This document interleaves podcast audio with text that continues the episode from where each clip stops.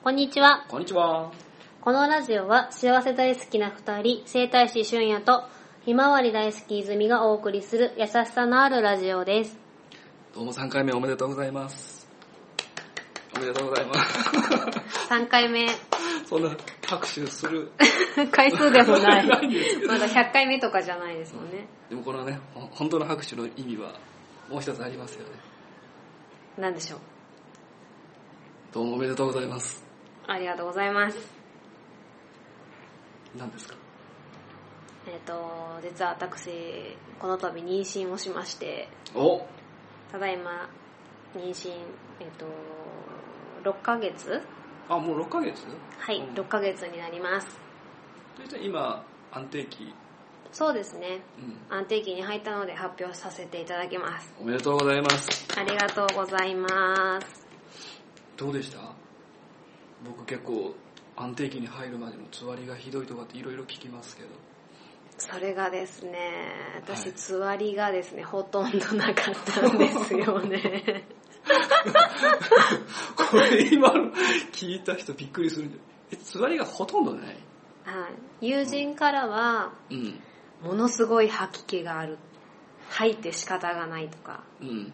もう動けないとか、ええ点滴を打ったとか、はい。もうひどい話を散々聞いていまして、私も。はい。これは私もついに、ちょっと、戻して、痩せる日が来たと思ったんですけどね。うん。なんか朝起きてちょっと気持ち悪いなぁ動いてなくなり、うん。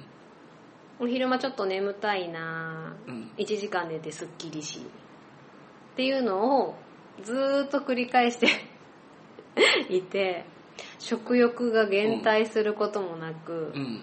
土を食べることなく、デパ地下を避けることなく、うん。嫌いなものが食べれるようになるわけではないし、大好きだったものも大好きなままだしと。うん。対して普段と変わらない生活を送ったため、はい。送ったために、うん。あの、体重がものすごく増えるっていう。あの、ね、食いしん坊特有の、あの、期待を裏切らない妊婦だと友人から言われております。はい。で、プラス何キロぐらいだったんですか？あそれは先生がつわりの時期は偏ってもいいから何食べてもいいって言われたもんですから、うんもう本当に好きなものを好きなだけ食べてたんですよ。うん。そしたら3キロぐらい一気に増えてしまって、看護師さんに激怒られるという。うん。ね、そこからちょっとこんにゃくで生活をして、あ、まあ、体重をちょっと戻すっていうね。うんまあ、普段だったらありえない妊婦生活を、まあ、スタートさせたっていうのがあります。すごいですよね。ああ、もう本当にね。いや僕の知り合いでもつわりがひどくてひどくてって聞きますけど、はい。なんか何か気をつけられてた秘訣あるんですか？いやもう一人目だし、うん。なんかそういうのも全然気をつけてるとかわからないんですけど、うん。まあその結婚をするにあたってというよりかは、ちょうどうん。25歳、うん。今28に今年になったんですけど、うん。25歳ぐらいの時から、こう、やっぱ食とかうん。に、まあ美容に興味をまず持ち始めて、ええそう綺麗になりたい、痩せたいとかっていうのから、食に興味を、なんかもっと食に興味を持ち始めて、うんでそこから、まああの、なんて言うんですかね、まあ、よく言われる、まあ、いいと言われるものをたくさん食べたりとか、うん。痩せるって言われるものを食べたりとかっていうのを繰り返してるうちに、うん。自分の体質に合った、なんか日本人の体質に合った食事法を取り入れたりうん。していって、体質がちょっと良くなってきた、なってきて、で、うん結婚を機にさらに力を入れ出したっていう感じですかね。だからその、特に薬を飲んだとか、うんそういうのではなくって、なるべく食でうん体質改善をしていたっていうのがありますかね。食ですか？はい。うん。まあそれは自分の手料理にこだわったとかそういうこと？そうですね。自炊を、うん。まあ、なるべくするようにしたっていうのも一つありますしうん。なるべく食品表示うん。を見るようにしたっていうのが大きいかなと思います。あ裏に書いてある。はい、まあ、それを見ることによって分かることがたくさんあって、うん。まあ、食品表示っていうのはうん。一番多い順に、うん。あの食品その中に入ってるものをうん。書いていかないといけないうん。っていう規則があるのでうん。例えば砂糖が一番たくさん入ってると、まあ先頭に砂糖がやってくる。お菓子とかだったらそういうことが多いんですよね、うん、ブドウ糖液糖とかね、はいはいはい。はい。うん。砂糖とかね、うん。うん。乳製品だったらまあ乳製品が一番にきますし。でそういうのを見て、まあ、なるべく食品添加物っていう言われるものを避けてきたっていうのも大きいかもしれないですね。あ添加物よく聞きますよね。体に悪いとかってね。はい。で特にやっぱり日本はですね、うん。諸外国に比べて食品添加物の入ってる、入ってるというか認可されてる入れてもいいよって言われてる食品添加物の量が世界1位もしくは2位なので、ちょっと気をつけないとまあ売ってるから大丈夫だろうっていう感じで感覚でうん。買ってしまうとうん。やっぱり何でも添加物が入ってる状態。うん。っていうのがスーパーに並んでるものの当たり前になってるので、うん。自分で意識しないと食品添加物を摂取してしまう状況にあるっていうのが今の日本のスーパーの現状かなと思います。でそれをなるべく気をつけて取らないようにして、うん。えっと、お惣菜もあんま買わないようにしてうん。で自分で作るようにすればうん。一応何が入ってるかもわかるしうん。添無添加だしうん。っていうので脱市販を目指して、うん。今も日々料理に励んでるところです。趣味がもともと料理っていうことなんですか？いやそんなことはない。それは違うんです。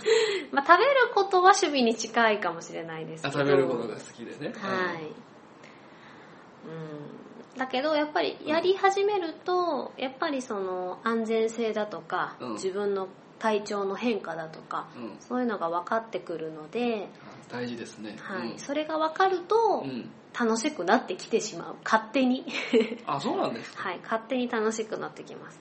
うん特に私よりもその旦那さんがちょっとやっぱ頭痛頭痛ですね。ううん頭痛持ちだったりとか、はい。やっぱその体調の変化によってすぐ体調の変化というか、まあ、ちょっと温度が変化したりとか環境の変化によってうん。体調を崩すタイプだったので、うん。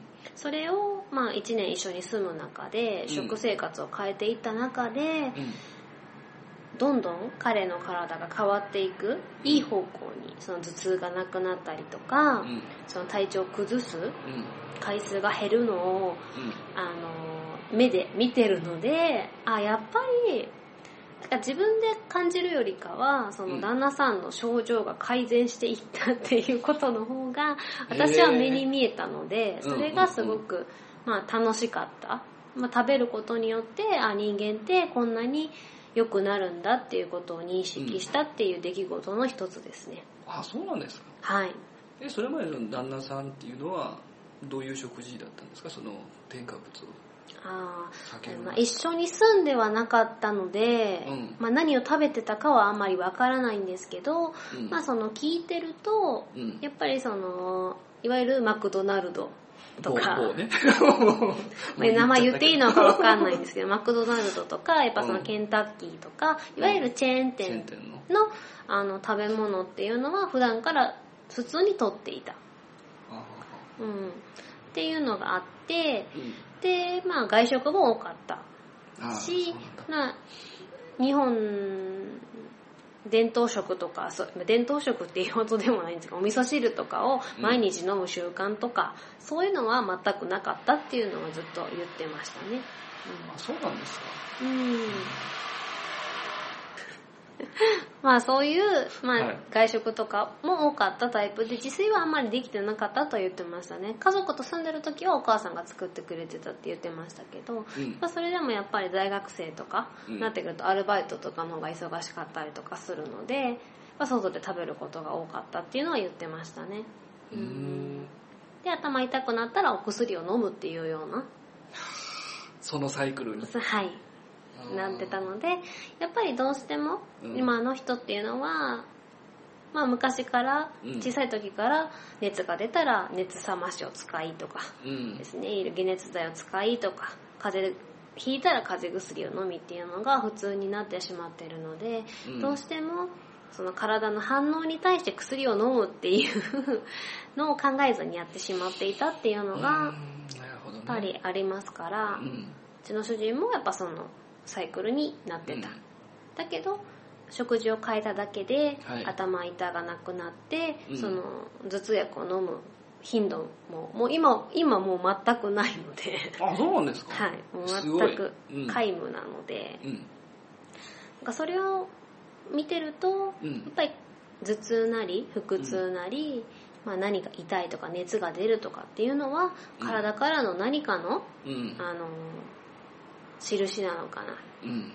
何か悪いものを取ってしまった印。例えば、うん。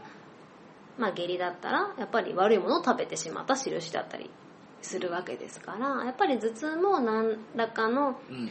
原因があってう、ん。うん、起こってるんだと私はやっぱり思うので、うんそうですね。体からのサインですよね。はい、うん。もう尺が来た？あ尺が来ちゃったんですねわかりました。ではまあちょっと話が中途半端になりましたがではまた続きをお話ししていきましょうか。そうですね。ではまた次回やりますのでまたよろご視聴よろしくお願いします。お願いします。ありがとうございましはいありがとうございましたた